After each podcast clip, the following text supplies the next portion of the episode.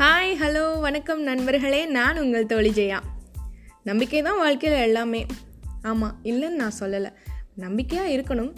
அதே ஒரு இடத்துல நம்ம எப்படி மரியாதையாக நடந்துக்கணும்? நம்மளை யார் மரியாதையாக நடத்துகிறாங்க அப்படின்றத கண்டுபிடிக்க இன்றைக்கி நான் உங்களுக்கு ஒரு சூப்பர் குட்டி ஸ்டோரியோடு வந்திருக்கேன். வாங்க கதைக்குள்ளே போகலாம் ஒரு அம்மா ஒரு பையன் இருக்காங்க.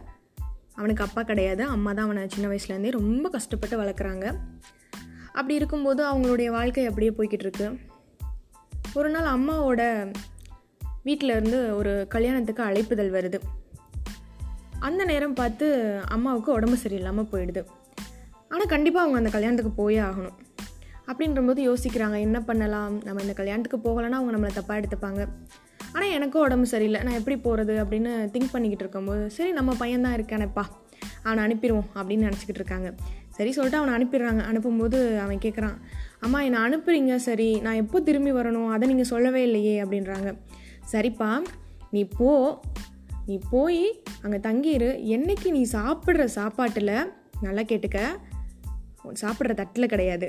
சாப்பிட்ற சாப்பாட்டில் உன்னுடைய முகம் தெரியுதோ அன்னைக்கு நீ நம்ம வீட்டுக்கு திரும்பி வந்துடு அப்படின்னு சொல்லிட்டு அனுப்புகிறாங்க இவன் யோசிக்கிறான் என்னடா அம்மா ஏதோ புரியாத மாதிரி பேசுகிறாங்க சாப்பிட்ற சாப்பாட்டிலலாம் நம்ம முகம் தெரியுமா என்ன?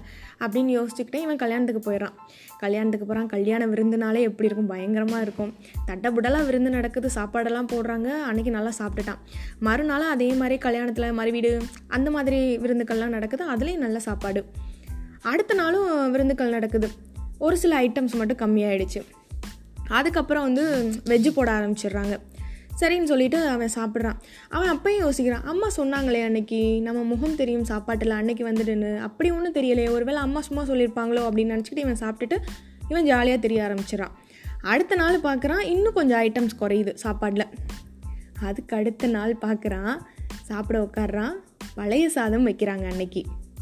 வைக்கும்போது அவன் சாப்பிட்றதுக்கு சாப்பாடை எடுக்கலான்னு கீழே கொஞ்சம் சாப்பிட போகிறான் அவனுடைய முகம் அந்த சாப்பாடில் தெரியுது.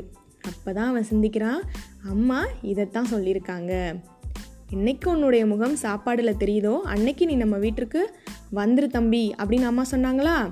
அப்போ இவன் சுதாரிச்சுக்கிறான் உடனே நம்ம இப்போ இனிமேல் இங்கே இருக்கக்கூடாது. நம்ம வந்தோம் இருந்தோம் ஆனால் இவ்வளோ நாள் நம்ம இருக்கக்கூடாது. நம்மளுக்குரிய மரியாதை இவ்வளவு தான் அப்படின்னு நினச்சிக்கிட்டு அவன் கிளம்பிடுறான் வீட்டுக்கு.